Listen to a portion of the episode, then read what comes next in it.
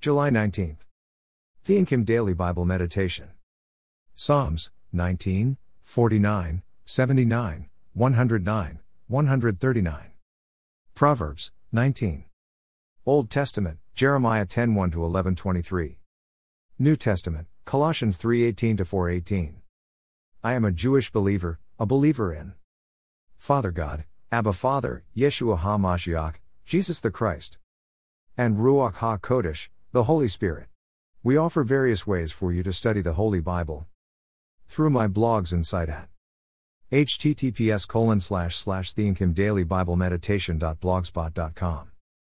anchor.fm slash charo 16 podcast. https colon slash slash www.facebook.com slash theanchimdaily.meditation http colon slash slash theanchimdailybiblemeditation.wordpress.com At any of the blogs or site, please pick the current date or any day. You want to study and enjoy growing with the living Word of God. You never know when the Lord will call you home for judgment. Yours in Yeshua.